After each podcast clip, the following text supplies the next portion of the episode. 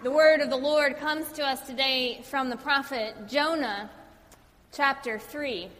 The word of the Lord came to Jonah a second time, saying, Get up, go to Nineveh, that great city, and proclaim to it the message that I tell you.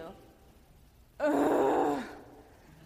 So Jonah set out and went to Nineveh according to the word of the Lord. Now, Nineveh was an exceedingly large city, about three days' walk across. Jonah began to go into the city, going about a day's walk, and he cried out, Forty days more, and Nineveh will be overthrown. And the people believed God. They proclaimed a fast, and everyone, great and small, put on the sackcloth of repentance. When God saw what they did, how they turned from their evil ways, God changed God's mind about the calamity he had said he would bring on them. And he did not do it. Now, this was a great evil to Jonah, and he became angry.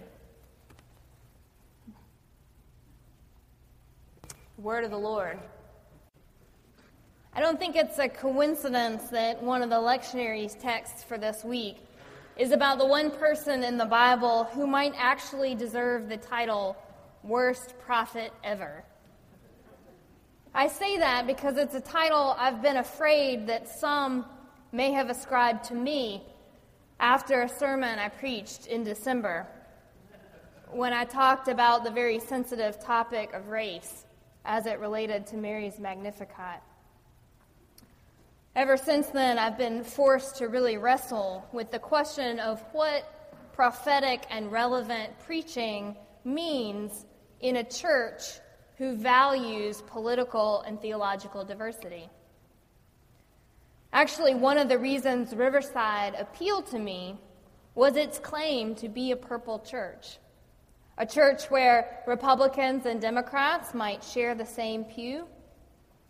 A church where two people who disagreed about how best to understand Jesus' death on the cross wouldn't accuse each other of narrow mindedness or abandoning Scripture, but would instead co teach a class together on the atonement. Now, that is a witness to the reconciling gospel of Jesus Christ that this country needs, I thought. That is a church that I would like to be a part of. That's a church that's very similar to the church I grew up in. So it really bothered me to learn that some people, people I care about, people I really want to get to know better and be in community with, people who I think have a lot to teach me and a lot to contribute to any church, were angered or hurt by my preaching a few weeks ago. One reason it bothered me is because I always ask myself two questions about the text. Now, granted, the first is always what is challenging about this text. That is where I start, partly because that's where the energy is for me. I'm what the Enneagram personality test calls the, a reformer. I'm always looking for how to improve myself, my community, the system. You might say I have an editor's instincts, sometimes for better, sometimes for worse. But that's not the only reason that I start by asking what is difficult about this word. My first memorable encounter with the living presence of Jesus was one where I felt challenged to think differently about a social issue. So, in a sense, that is my Mount Horeb. That's my Mount Sinai, the place I go first often when I'm looking to encounter God in the text. But the other place I always go, where I try to end up in every sermon, is by answering this question What is the good news in this text? for me and for anyone who might be listening. Because if there's no good news in my sermon, I'm probably not preaching the gospel. So if I hear that someone didn't hear any good news in one of my sermons, then something went wrong. Maybe with the preaching, maybe with the listening, maybe with the relationship itself, maybe with something that's much bigger than any two people. But something went wrong.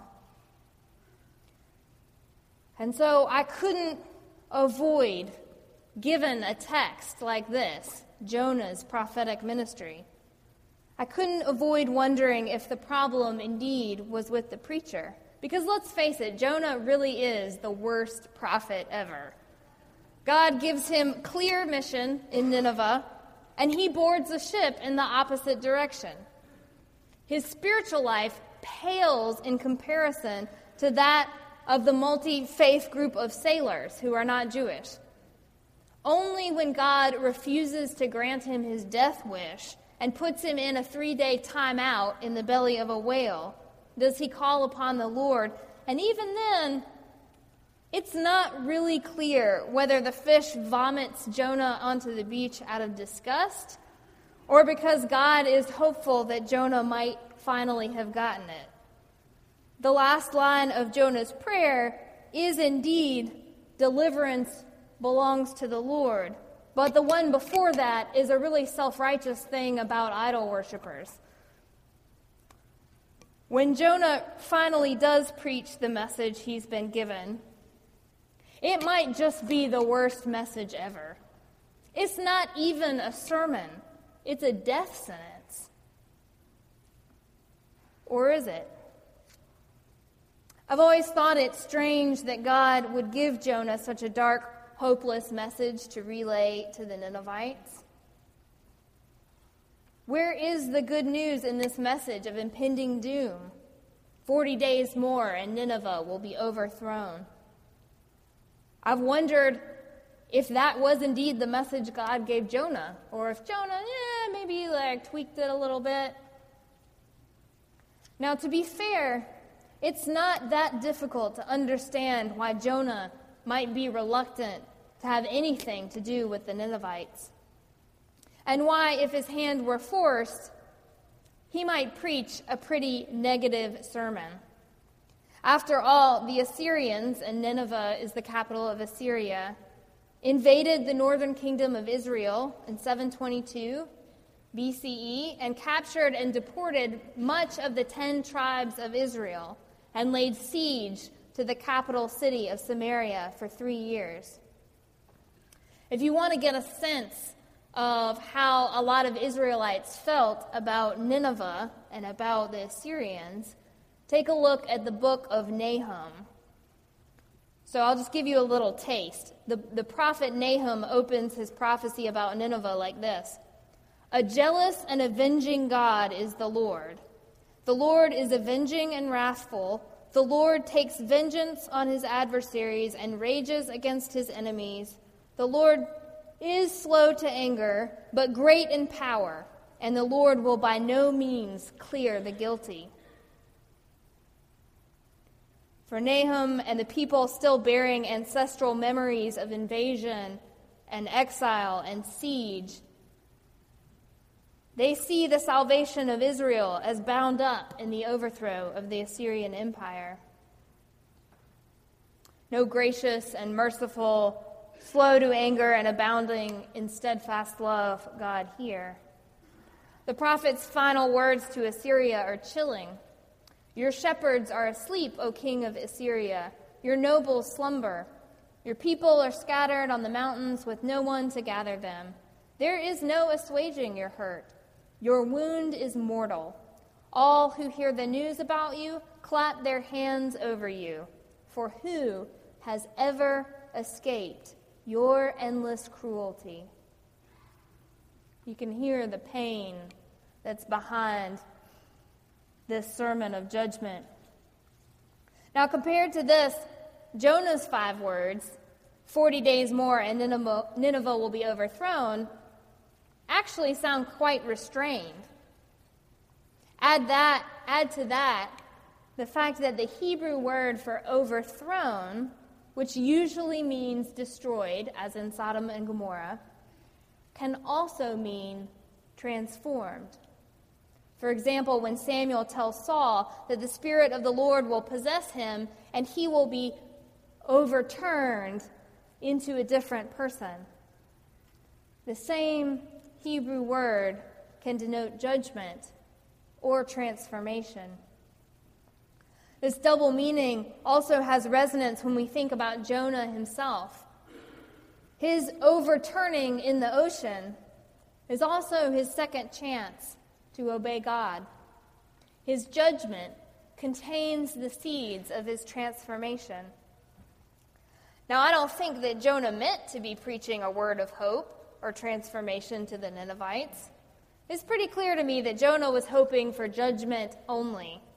When God sees the transformation of the people and grants them mercy, Jonah is so mad.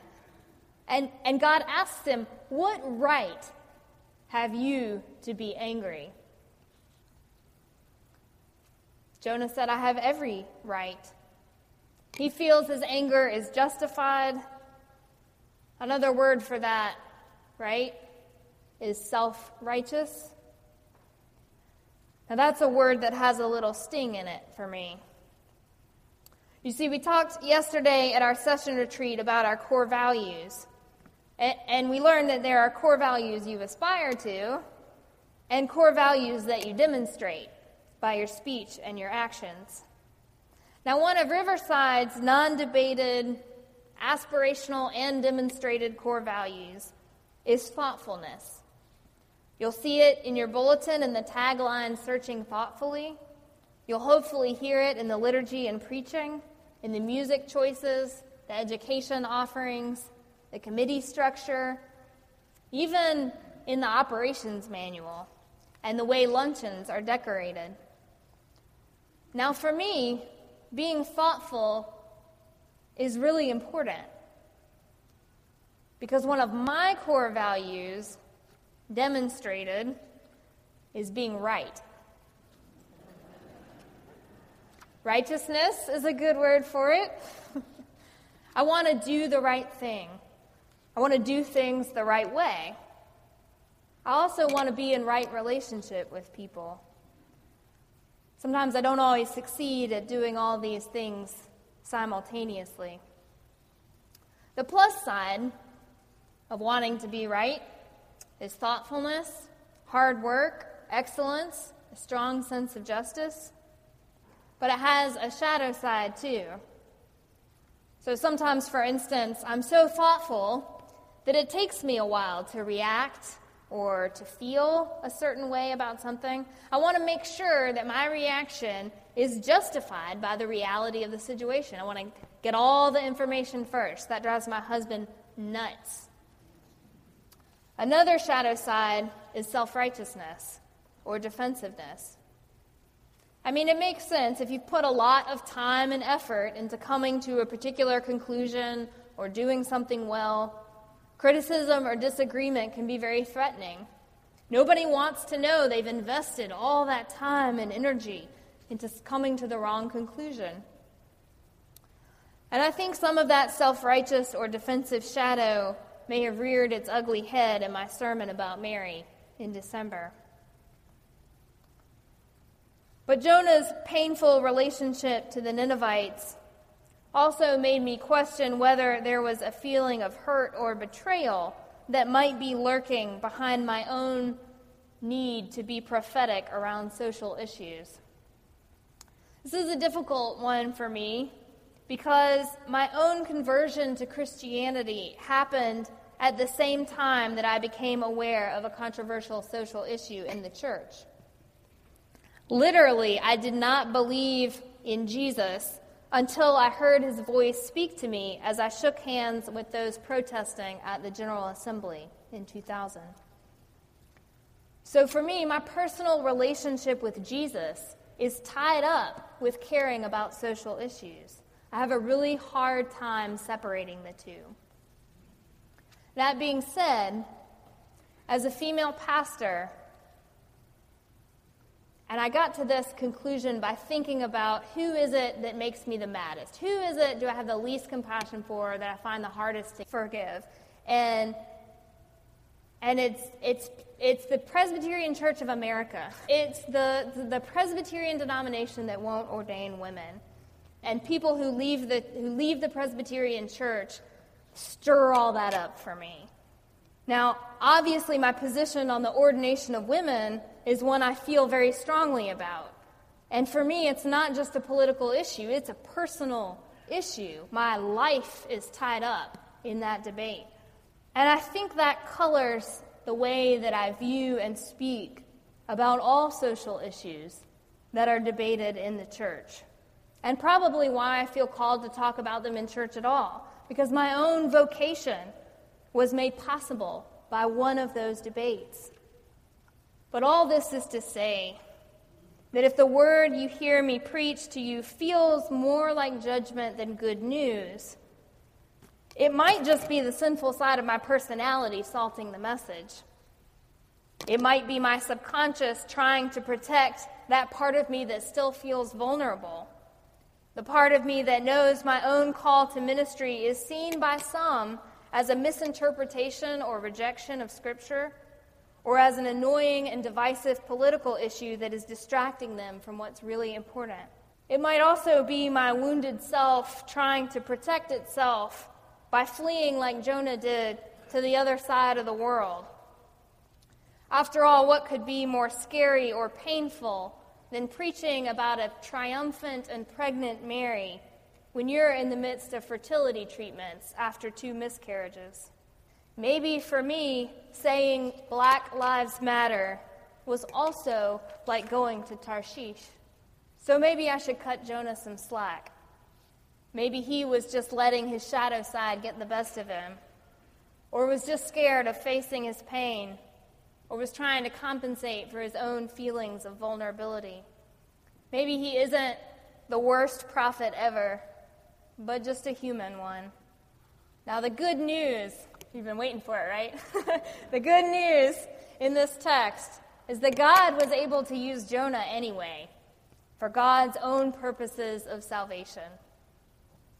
Another piece of good news is that the parable ends with the irony that even though the Ninevites, the enemies of Israel, the wicked, the violent Ninevites, have already been reconciled to God, God is still working on Jonah. When the example of the good sailors doesn't work, God sends a whale. When time out in the whale doesn't work, God sends Jonah to spend three days in the belly of Nineveh. When the inspiring repentance of the Ninevites doesn't work, God sends a bush and a worm to try to make Jonah see his own self absorption.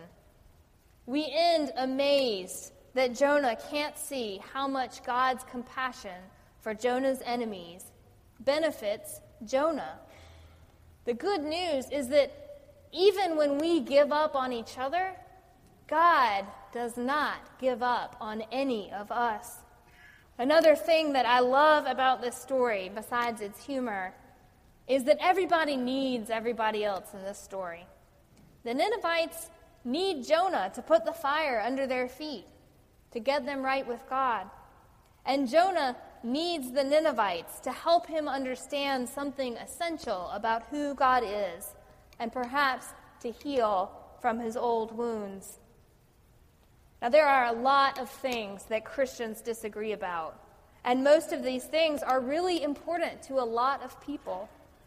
Controversial topics and social issues touch deep fears and deep wounds in lots of people on every side of every issue. And it doesn't mean that there are no right answers to some of these debates. But until we agree, we all agree on what those answers are, we should probably keep talking about them.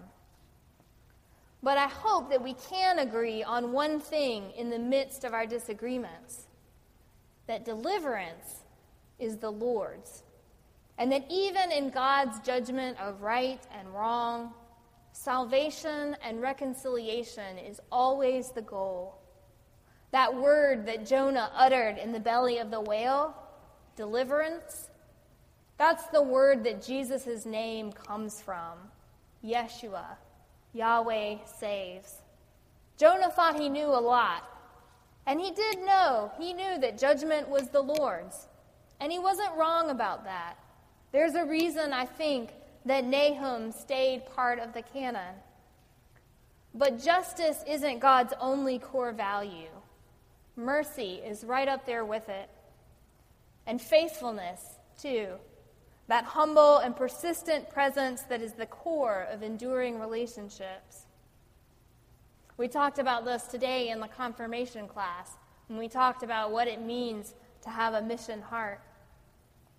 So, my hope for Riverside, for all of us, is that we can live out all of those core values in our life together the justice that seeks truth and fairness and right action, the mercy that shows kindness, forgiveness, compassion, that gives each other the benefit of the doubt, and the faithfulness.